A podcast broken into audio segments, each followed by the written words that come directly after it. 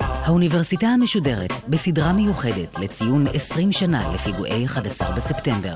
טלי ליפקין שחק בשיחה עם הדוקטור תמר הוסטובסקי ברנדס, מרצה בכירה למשפט בינלאומי בקריה האקדמית אונו ועמיתת מחקר בכירה במכון למחשבה ישראלית. והפעם משפט וזכויות אדם אחרי אחד עשר בספטמבר. עורכת ראשית מאיה גאייר. דוקטור תמר הוסטובסקי ברנדס, מרצה בכירה למשפט בינלאומי בקריה האקדמית אונו, עמיתת מחקר בכירה במכון למחשבה הישראלית, שלום לך. שלום, שלום. אנחנו נפגשות לרגל מלאת עשרים שנה למה שנקרא תשע אחת עשר, אבל הוא ה-אחד עשר בספטמבר. הוא מתבקש, לפני שנדבר בהשלכות של הסדרת המתח שבין פרט וחברה, בין מדינה ואזרחיה בעקבות האירוע הזה, לשאול אותך את השאלה הכל כך בנאלית. איפה היית ב-אחד עשר בספטמבר אלפיים ואחת? בשעה ארבע אחר הצהריים בערך שעון ישראל. ב-אחד עשר בספטמבר אלפיים ואחת הייתי באמצע התמחות במשפטים, בעבודה, כמו הרבה אנשים, ואני, כמו כולם, זוכרת שבין לבין נכנסנו לחדר ישיבות, הדלקנו טלוויזיה ומקרן, צפינו במה שקורה בין עריכת חוזים והסכמים, ולא הבנו את המשמעות של מה שקרה עכשיו. זאת אומרת, היה ברור שמדובר באירוע דרמטי מאוד, אבל אני לא חושבת שמישהו הבין איזה כדור שלג הולך להתגלגל, כמה האירוע הזה ישנה את העולם, כמה האירוע הזה ישנה את העולם המשפטי, מהכיוון שלי. אי אפשר היה לנחש את זה בנקודת הזמן הזו. ואחרי עשרים שנה, אפשר כבר להביט ולראות את התהליך כולו, או שאנחנו עדיין, אם לא בעיצומו, בתוכו? בוודאי שאנחנו בעיצומו של התהליך. בוודאי מבחינה משפטית, שעוד מעט נדבר עליה, אחד עשר בספטמבר, תשע אחת עשר, התחיל איזשהו שינוי פרדיגמטי בתפיסה של המשפט הבינלאומי, שחלחל גם למשפט של המדינות. שינוי שבעצם טרף את כל הנחות העבודה של הסדר המשפטי העולמי, שמבוסס על כללים שנקבעו אחרי מלחמת העולם השנייה, ועל בסיס הניסיון של מלחמת העולם השנייה. אבל אני כן חושבת שבמובנים מסוימים דווקא עכשיו, יש משהו סימבולי בזה, שהיציאה מאפגניסטן, עשרים שנה אחרי הכניסה לאפגניסטן, שבעצם הייתה האירוע הראשון המשמעותי מבחינה משפטית, חוץ מהמתקפות עצמן. אז אנחנו בעיצומו של התהליך, אבל כן, יש פרספקטיבה, יש איזושהי סוג של סגירת מעגל עם האירוע הזה, והשאלות שבאות בעקבותיה לגבי מה שנעשה עד עכשיו. מתי מתחילות השאלות האלה להישאל? מתי מבינים שאחרי הפעולות הרפלקסיביות כמעט, שנעשות כדי להתגונן, סגירת הדלתות בכל מובן מטאפורי ואחר, הם יותר מאשר אינסטינקט, אלא מהלך משמעותי שאפשר להתחיל גם להעריך אותו. אני חושבת שהשאלות האלה מתחילות להתברר די מהר, וכדי להבין את זה צריך לקחת צעד אחורה, ולהבין מה היקום המשפטי שפעלנו בו, שחיינו בו במועד של תשע אחת עשר. אנחנו מבחינת המשפט הבינלאומי חיינו ביקום משפטי, שהכללים שלו נקבעו אחרי מלחמת העולם השנייה. יש שני תחומים מרכזיים שנוגעים ללחימה במשפט הבינלאומי.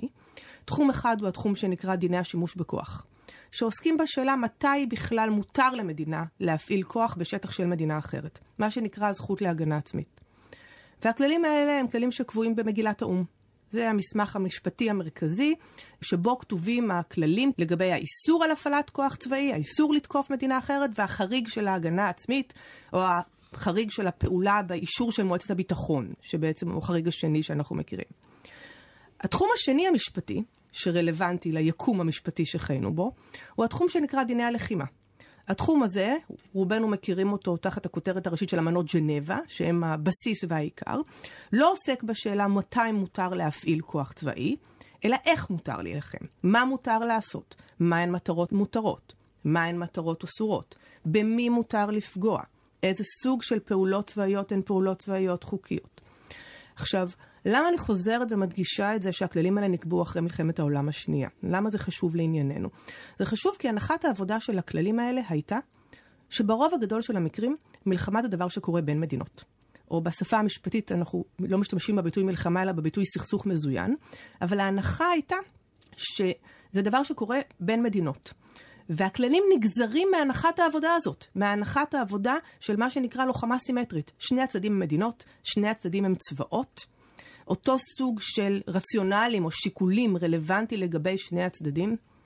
יש גם התייחסות למה שאנחנו קוראים לו מלחמות אזרחים בכללים האלה, אבל זה החריג ולא הכלל. אבל בגדול זה העולם המשפטי שבתוכו אנחנו מתנהלים. ואז מגיעה ההתקפה של אל-קאידה בארצות הברית. בעקבותיה ארצות הברית, כמו שציינת נכון, פולשת לאפגניסטן, כדי בעצם להילחם באל-קאידה. ארצות הברית מצדיקה את הפלישה הזאת, והקהילה הבינלאומית מקבלת את ההצדקה הזו כפעולה של הגנה עצמית שמותרת תחת הכללים הקיימים. וזאת למרות שהכללים הקיימים לא לוקחים בחשבון, לא חשבו על סיטואציה כזאת, המנסחים של הכללים. ובעצם מ-אחד עשר בספטמבר ועד היום, אנחנו פועלים בעולם שהסוג המרכזי של מלחמה שאנחנו מתמודדים איתה, הוא לא מלחמה בין מדינות. יש מלחמות אזרחים, בוודאי, אנחנו גורמים באזורנו, אבל בעצם אנחנו מתמודדים פה עם לחימה מסוג חדש, בין המדינה לבין ארגון טרור שפועל מחוץ לגבולות המדינה. מה שאת מתארת הוא למעשה הביטוי המובהק ביותר של המעשה של ה-אחד עשר בספטמבר, של הטלטלה הגדולה הזאת, שהכותרת שלה, העולם השתנה. זאת אומרת, שינוי יסודי של סדרי עולם. עד כדי תחושה באותו יום עצמו של מלחמת עולמות, של מלחמת עולם שלישית. מאותו רגע, כל אותם חוקים, כללים, הנחות שהיו תקפות מאז מלחמת העולם השנייה, בפעם הקודמת שהעולם התהפך, הקערה התהפכה על פיה, כבר לא תקפים כל ההסדרים הללו, כי יש עולם חדש ומאיים מאוד שפלש והשתלט על חיינו. קודם כל, אני חושבת שהתיאור הזה הוא תיאור נכון, ואני חושבת שחשוב להבין שהמשפט תמיד רודף אחרי המציאות. הדמיון המשפטי הוא מוגבל, אנחנו תמיד מנסים לתת מענה לבעיות שתקרנה בעתיד, אבל הכוח שלנו לעשות את זה, היכולת שלנו לעצב את הכללים, מתבססת על ניסיון העבר שלנו והדמיון האנושי שלנו שהוא מוגבל. וזה אומר שאנחנו בעצם תמיד נמצאים במרוץ, לא רק במשפט בינלאומי, בכל תחום משפטי, גם בטכנולוגיה, זה דבר שהוא מאוד מובהק. אנחנו תמיד נמצאים במרוץ להתאים את הכללים המשפטיים, שהכתיבה שלהם והעיצוב שלהם וההסכמה לגביהם הוא תהליך שלוקח זמן, ובמשפט בינלאומי הוא לוקח עוד יותר זמן, כי זה תהליך מאוד פוליטי. אז אנחנו כל הזמן נמצאים במרוץ להתאים את הכללים המשפטיים למציאות המשתנה. עכשיו השאלה, מה עושים? אם אנחנו נמצאים במצב כזה שאנחנו אומרים, כמו שאמרת, נכון, המציאות השתנתה ביום אחד. ויש לנו כללים קיימים שהם לא מותאמים למצב הזה, לא דמיינו את המצב הזה, אבל אלה הכללים שיש. ואין כרגע כללים חדשים, וברור לנו שייקח הרבה מאוד זמן לגבש כללים חדשים, לגבש אמנות חדשות שעוסקות, הסכמה למשל סביב אמנות חדשות שעוסקות בסוג חדש של לחימה. אז מה עושים? אפשרות אחת היא להגיד, אז אין כללים. כל אחד יעשה מה שהוא רוצה, אנחנו נמצאים בעולם חסר חוק, וכל אחד יכול לפעול איך שהוא רוצה. שזו לא אפשרות, באמת. האפשרות הזאת היא לא אפשרות קיימת. אין מדינה שטוענת לה בצורה רצינית, אין משפטנים שטוענים לה בצורה רצינית. אפילו מדינות שמפרות את המשפט הבינלאומי באופן סיסטמטי, בדרך כלל טוענות שהן לא עושות את זה. זאת אומרת, טוענות שהן מקיימות את המשפט הבינלאומי, גם ברור לכולם שזה לא מה שקורה. אז מה האפשרות השנייה? האפשרות השנייה היא להתחיל להיאבק בפרשנות. להגיד איך אנחנו מתאימים את הכללים הקיימים למצב הקיים, איך אנחנו מכילים את כללי השימוש בכוח. האם מותר למדינה, למשל, לפעול נגד ארגון טרור שפועל בשטח של מדינה אחרת, גם אם אותה מדינה אחרת היא לא זו שתקפה אותה. כשארצות הברית פולשת לאפגניסטן, היא פועלת נגד אל-קאידה, לא נגד אפגניסטן כמדינה. זה מאוד רלוונטי בהקשר של ישראל. כשישראל פועלת נגד חיזבאללה, הטענה היא שאנחנו פועלים נגד חיזבאללה, ולא בהכרח נגד לבנון כמדינה. אז השאלה היא איך כללי השימוש בכוח חלים על הסיטואציות החדשות האלה. מה לגבי דיני לחימה? אותו דבר, דיני הלחימה, אמנות ג'נבה, מבוססות במידה רבה על ההבחנה בין לוחם לבין אזרח. זו הליבה של דיני הלחימה, ההבחנה הזאת, שאנחנו יכולים לדעת ויכולים לזהות מיהו לוחם שמותר לפגוע בו, ומיהו אזרח שהוא מוגן ואסור לפגוע בו על פי דיני הלחימה. עכשיו, אמנות ג'נבה מניחות שלוחם הוא בדרך כלל לוחם בצבא. וזה נכון שהוא מטרה מותרת, אבל גם יש לו סדרה של הגנות. אם הוא נופל בשבי, הוא שבוי מלחמה, יש לו הגנות מכוח המעמד שלו כשבוי מלחמה. מה קורה עם חברים בארגוני טרור? הם לוחמים עם כל ההגנות שמגיעות ללוחמים? הם אזרחים, שזה סטטוס אחר תחת דיני הלחימה? אולי יש לנו קטגוריה שלישית שאין לה שום הגנות?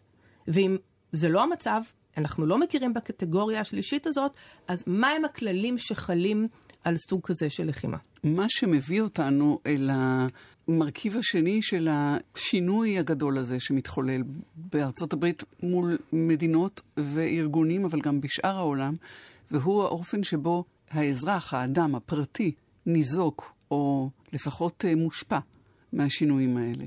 משום שברגע שהכללים לא ברורים, ומה שמדריך או מנחה את הפעילות היא הדאגה או האחריות או החובה של דמוקרטיה להגן על עצמה, של חברה להגן על עצמה, של משטר להגן על אזרחיו, נפגעים הפרטים, האזרחים עצמם, בתוך אותה מסגרת. נכון, ואני חושבת שאחד הדברים שיוצרים את השטח האפור הזה, את הכללים הלא ברורים, הוא שלא ברור בכלל מה מערכת הכללים הנורמטיבית שחלה, ואני רוצה להסביר למה הכוונה. אנחנו בעולם המשפט, גם בעולם המשפט הבינלאומי, אבל גם המשפט המדינתי, מה שנקרא, משפט שבתוך המדינה, מבחינים בין שתי מערכות כללים. מערכת אחת זה המערכת של דיני הלחימה, אמנות ג'נבה, כללים שחלים בסכסוך מזוין. המערכת השנייה של הכללים היא מה שאנחנו קוראים לו מערכת אכיפת החוק. מה זה אומר מערכת אכיפת החוק? בסכסוך מזוין, מותר ללוחמים להרוג את הלוחמים של הצד השני, זה חלק מהכללים. אבל אם אנחנו מדברים על התמודדות עם עבריין, למשל, אז ההנחה היא ששוטר לא יכול להרוג עבריין, אלא אם כן מדובר בסכנת חיים. את צריכה לפני זה להגדיר מי הוא עבריין, לזהות אותו כעבריין ולוודא את הזהות הזאת. זה נכון, והכללים האלה קבועים לכללי אכיפת החוק, מה שאומרים מעצר, עילה, העמדה לדין, אלה בעצם הכללים שחלים. עכשיו, אם אני יודעת מהי מערכת הכללים שחלה, אני, יש לי איזושהי ודאות לגבי הזכויות של הפרט. אם אני נמצאת בעולם של דיני הלחימה, למשל, ועכשיו לקחתי בשבי לוחם באפגניסטן או בתימן, והוא מוחזק בכלא אמריקאי, אז בעולם של דיני הלחימה הוא שבוי מלחמה, ויש לו זכויות. אם אני טוענת שעצרתי חשוד בעבירת טרור, אז אני נמצאת ביקום של הפרת החוק. ואז הוא עצור, ויש לו גם כן זכויות. אני לא יכולה להחזיק אותו לנצח. אם יש לי ראיות, אני יכולה להעמיד אותו לדין. אם אין לי ראיות, אני צריכה לשחרר אותו. עכשיו מגיעות המדינות, ארצות הברית וגם מדינות אחרות וגם אצלנו בישראל, ואומרות, רגע, אולי יש לי קטגוריה שלישית של פרטים שהם לא זה ולא זה. הם לא בדיוק לוחמים, אבל הם גם לא בדיוק אזרחים. ואז אנחנו יכולים אולי להחזיק אותם במעצר. למה אולי? יש לך את גואנטנמו ששם הוחזקו במספרים גבוהים. וזה בדיוק מה שקורה בגואנטנמו. בגואנטנמו מוחזקים אנשים במעצר, תחת הטענה שהם שייכים לאיזושהי קטגוריה חדשה, שלא הייתה קיימת קודם, שנקראת לוחמים בלתי חוקיים. והקטגוריה הזאת, על פי ארצות הברית, על פי אז הנשיא בוש, היא קטגוריה שכוללת אנשים שמצד אחד הם לא שבויי מלחמה, אין להם את הזכויות שיש, והגנות שיש לשבויי מלחמה, ומצד שני הם לא עצורים פליליים רגילים. ואז ארצות הברית מחזיקה אותם ואומרת, אפשר להחזיק אותם במעצר, מכוח השתייכותם לארגון טרור, בלי להעמיד אותם לדין. זאת פגיעה שלא ניתן בכלל להסביר אותה. ולמרות זאת היא התקיימה ומתקיימת, אנחנו נדבר על הגרף הזה שמגיב מיידית בפיק גדול של הפרה של הזכויות הללו מתוך רצון או צורך להתגונן מיידית, דרך תקנות שעת חירום, ועד החזרה אל איזשהו אמצע אחרי עשרים שנה או תוך כדי השנים האחרונות, כשזה טיפה מתאזן, אבל כבר נוצרות, אני לא יודעת אם נורמות היא מילה רלוונטית כשאנחנו דנים בשיח משפטי, אבל נוצרים דפוסים, נאמר כך, שהם הופכים למיינסטרים, הם הופכים לחלק מהתקנות, החוקים או הנוהג, גם שם וגם במקומות אחרים. איפה זה מעמיד אותנו על הרצף היום במה שקשור לזכויות אדם, לזכויות אזרח, במתח שבין הפחד של מדינות, של ארגונים ושל גורמים משפטיים, ללכת רחוק מדי בשמירת זכויות האדם, לבין הצורך באמת להמשיך ולהתגונן מתוך אותו פחד. איפה אנחנו היום? אני חושבת שאנחנו היום במצב לא טוב, ואני חושבת שהמצב הלא טוב נובע בין היתר בדיוק עם מה שתיארת, שהוא הפעולה קודם כל מתוך פחד, ובעצם ההיפוך. כשאנחנו מגבילים זכויות פרט, הציפייה היא שקודם יהיה לנו דיון בצורך, במידתיות, בהאם יש הצדקה להגביל זכויות, ועד כמה יש הצדקה להגביל זכויות, בעוד שמה שקורה בעקבות ה-אחד עשר בספטמבר זה משהו הפוך. בארצות הברית יוצא מיד אחרי ה-אחד עשר בספטמבר ה-Patriot Act, אותו אקט דרקוני, חקיקה דרקוני, עם סעיפים על גבי סעיפים שלא חושב שיש מישהו שמכיר אותו, את כל החוק עצמו, שמאפשר הגבלות מאוד מאוד חמורות של זכויות, בין היתר למשל החזקה של אותם עצורים בגואטנמו. ומעקב אחרי אנשים. ומעקב אחרי אנשים, ושיתוף מידע בין רשויות, שזאת פגיעה מאוד מאוד משמעותית בזכויות הפרט, והגדרה בצורה מאוד מאוד רחבה של סמכויות המעקב של בעצם רשויות השונות. ולאחר מעשה, אחרי שבעצם הסמכויות האלה כבר ניתנות למדינה והדברים האלה כבר קורים, אז אנחנו מתחילים בדיון המשפטי. אז מתחילות עתירות לבתי המשפט, ואז מתחילה ביקורת, ואז מתחילים לעשות איזשהו פיין-טיונינג של בעצם הכללים, אבל מעבר לעובדה שכל הזמן הזה זכויות כבר נפגעות, נקודת המוצא היא שונה. במקום שנקודת המוצא תהיה חופש, חירות, והדיון יעשה מתוך נקודת המוצא הזו, בשאלה עד כמה ניתן להגביל את החופש, אנחנו כבר נמצאים בנקודת מוצא שהחירויות נפגעו, ועכשיו הדיון הוא בשאלה עד כמה ניתן לצמצם את הפגיעה. בניסיון לשכנע למשל את בתי המשפט שצריך לצמצם את הפגיעה בחופש שיצרה החקיקה. זאת אומרת, נקודת האיזון או הנחת המוצא השתנתה. אנחנו כבר לא נמצאים בהנחת מוצא של חירות, שצריך לעבוד קשה כדי לשכנע הגבלה של החירות, אלא אנחנו נמצאים במציאות של הגבלת החירות, ועכשיו הנטל לשכנע הוא נטל שמוטל על מי שרוצה לשכנע שהפגיעות האלה פגיעות לא מוצדקות, לא לגיטימיות, לא חוקיות, לא חוקתיות. אני אלך עם הדיאלקטיקה שלך, שלפיה המציאות מקדימה את המשפט, אבל אפשר שמרגע שהמציאות מקדימה את המשפט ומייצרת שינויים במשפט, המשפט מרגיל ומרדים את המציאות, זאת אומרת את הציבור, את התודעה, לאיזשהו רף אחר, חדש, ואז מי הם האנשים שבאמת קוראים תיגר על השינויים הרחיקי הלכת? קודם כל זה נכון ב-מאה אחוז. המשפט מנרמל, והמשפט נותן לגיטימציה. והחשבת שאחת הביקורות המרכזיות על מערכות משפט, וגם על בתי משפט, וגם על בית המשפט העליון שלנו, ולא מעט מקרים, הייתה בכך שבית המשפט לא פוסל פרקטיקות מסוימות, או אפילו אם הוא פוסל אותם בשוליים, הוא מאפשר עדיין הגבלות חמורות על זכויות הפרט, הוא בעצם נותן לגיטימציה לפגיעות האלה, כי אנשים מסתכלים, ורוב האנשים לא נכנסים לנבחי השאלה כמה זמן ניתן להחזיק חשוד במעצר, ומתי צריך להביא בפני שופט, והאם צריך צו כזה או צו כזה כדי להאזין, או כדי לעקוב אחר אמצעים אלקטרונים, אלא הם מסתכלים על התמונה הגדולה, והם אומרים, בית משפט אישר את זה, אז כנראה שזה לא נורא. וגם אם בית משפט פסל איזה סעיף בשוליים, וקבע שצריך לקבל היתר האזנה מסוג א' ולא היתר האזנה מסוג ב', המסר הכללי הוא עדיין מסר של לגיטימציה.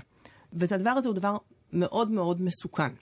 כי הכרסום בזכויות הפרט הוא כרסום שקורה לאט לאט. זאת אומרת, יש שינוי חקיקה מסיבי במדינות אחרי תשע אחת עשר, אבל זה לא שאני כמשפטנית יכולה לבוא ולהצביע לך על חוק אחד ולהגיד, הנה, פעם היו הרבה מאוד זכויות, והנה החוק היחיד שפגע בצורה מהותית בזכויות הפרט. הכרסום בזכויות הפרט הוא במאות, אולי אלפי, סעיפים קטנים שמשנים איזונים. והאיזונים האלה ביחד יוצרים פגיעה מאוד מאוד משמעותית, ולפרט אין שום יכולת לעקוב אחרי זה, וברוב המקרים אפילו לא יודע שזה קורה.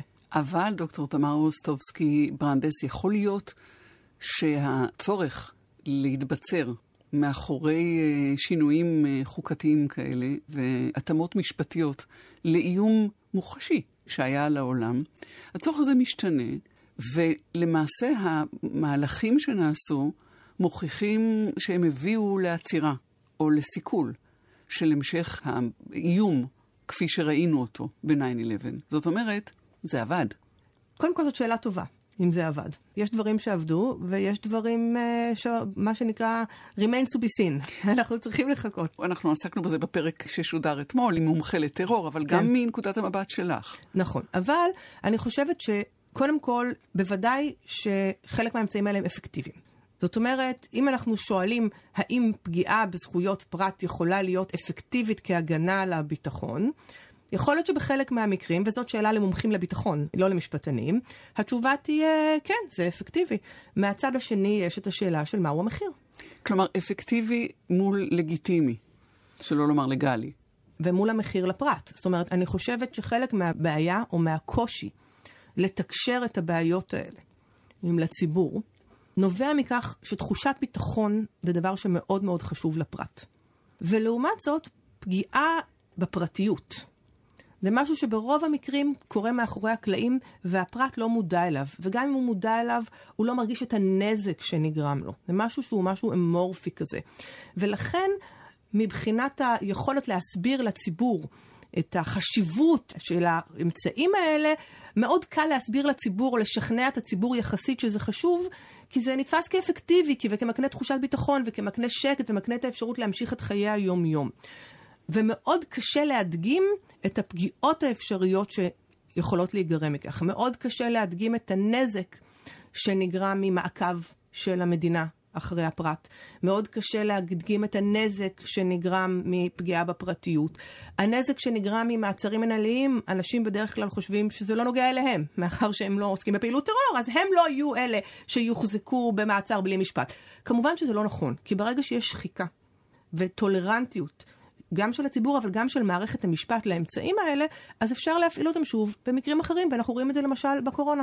שני דברים שבחרתי לשאול אותך לגביהן באופן יותר ממוקד הוא חיסולים ממוקדים, סוגיית החיסולים הממוקדים, והאחר הוא העידוק האכיפה של איסורים ודרך הפרופיילינג, שהפך לסוג של תרבות שבה אנשים מוגדרים על ידי מוצאם וצבעם. יש לזה משמעות, יש לזה משמעות בסנאת הזרים. בקבלה של אחרים אל תוך החברה, וברדיפה של מישהו מסומן, ראינו את זה סביב תשע אחת עשרה, אנחנו רואים את זה סביב הקורונה, בארצות הברית עכשיו לגבי האסייתים. נכון, אז בואו נתייחס לשתי השאלות. קודם כל הדוגמה של סיכולים ממוקדים, חיסולים ממוקדים, סיכולים ממוקדים, תלוי מי, מי מגדיר, אבל הדוגמה של סיכולים ממוקדים, היא שוב דוגמה טובה לאזור שהוא אזור אפור, מבחינת הכללים שחלים עליו. כי אם אנחנו מדברים על לחימה, ואנחנו אומרים אותם אנשים, שהורגים אותם בסיכולים ממוקדים, אותם אנשים שפוגעים בהם, הם לוחמים, אז לכאורה, במקרה ואנחנו, אני אומרת מרכאות, תופסים אותם, אז הביטוי הנכון יהיה, לוקחים אותם בשבי, הם נהנים ממעמד של שבויי מלחמה, ואי אפשר להעמיד אותם לדין על עצם ההשתתפות בלחימה. כי לוחמים מוגנים מהעמדה לדין על עצם ההשתתפות בלחימה.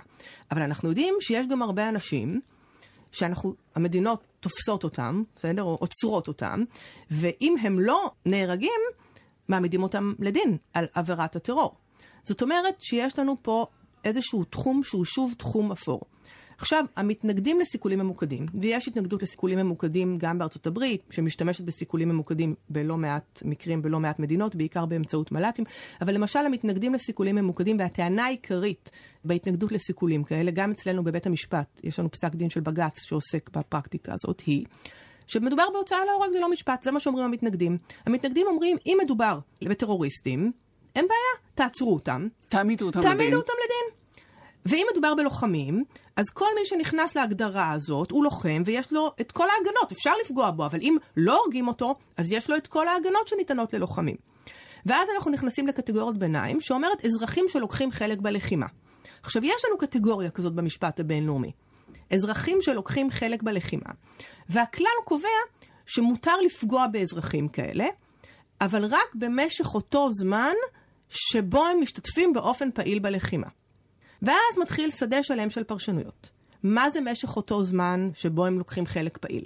בדרך לפיגוע, בזמן אימונים של ארגון טרור, מה נחשב משך אותו זמן? איפה אנחנו מפרשים את זה, ואיזה כלים יש למפקד צבאי, שהוא לא משפטן, לקבוע מתי בדיוק מותר, ומתי בדיוק אסור מבחינת נקודת הזמן, לפגוע באותו אזרח שנוטל חלק ישיר בלחימה. שוב, יקום מאוד אפור מבחינה משפטית.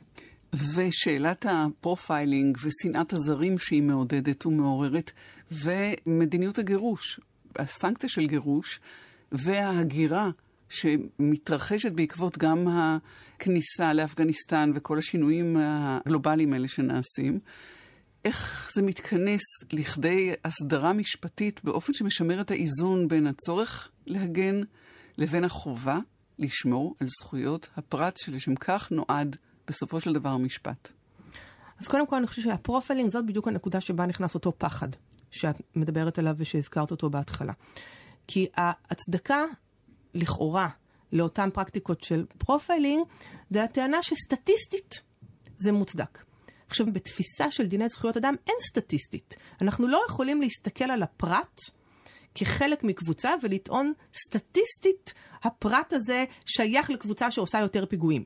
או סטטיסטית הפרט הזה שייך לקבוצה שנאמנה פחות למדינה. התפיסה הזאת של הסתכלות על הפרט, של הסקת מסקנות לגבי הפרט, של התייחסות לפרט, בוודאי של החלת כללים משפטיים על הפרט.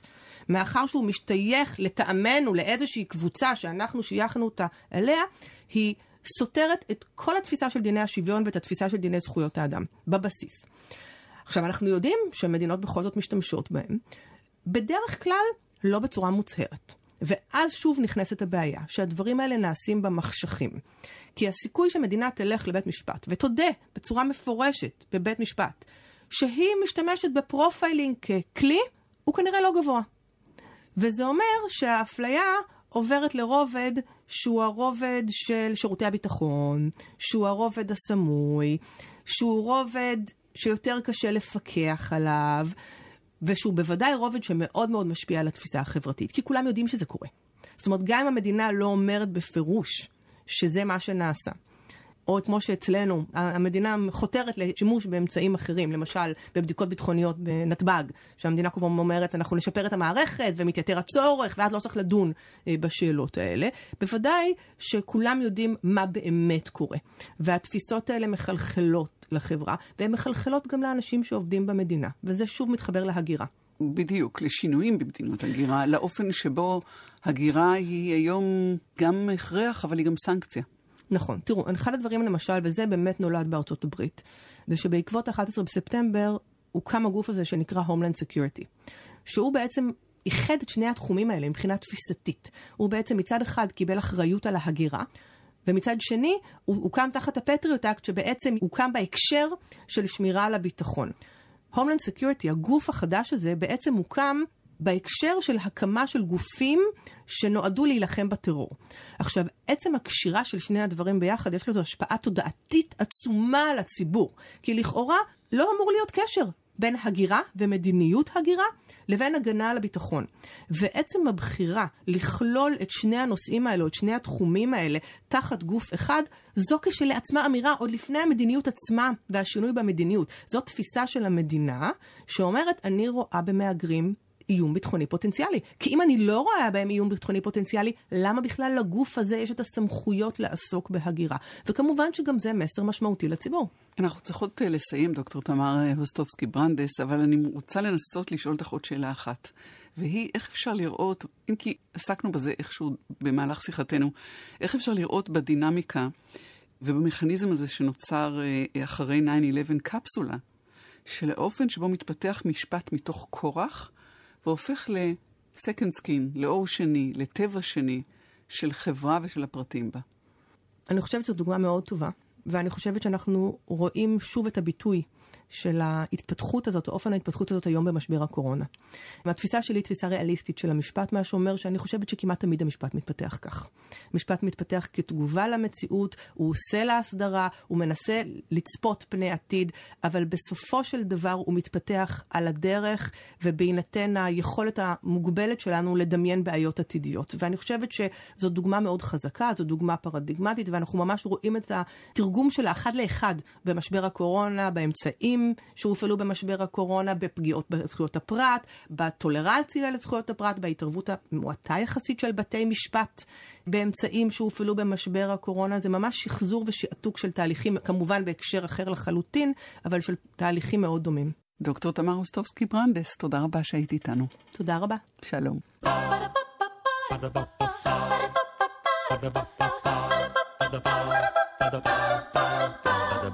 האוניברסיטה המשודרת בסדרה מיוחדת לציון עשרים שנה לפיגועי אחד עשר בספטמבר. טלי ליפקין שחק שוחחה עם הדוקטור תמר הוסטובסקי ברנדס, מרצה בכירה למשפט בינלאומי בקריה האקדמית אונו ועמיתת מחקר בכירה במכון למחשבה ישראלית על משפט וזכויות אדם אחרי אחד עשר בספטמבר. עורכת ראשית מאיה גייר. עורכים ומפיקים תמנה צורי ודניאל סלומון. ביצוע טכני נדב דור. האוניברסיטה המשודרת בכל זמן שתרצו, באתר וביישומון גלי צהל ובכל מקום בו אתם מאזינים להסכתים שלכם.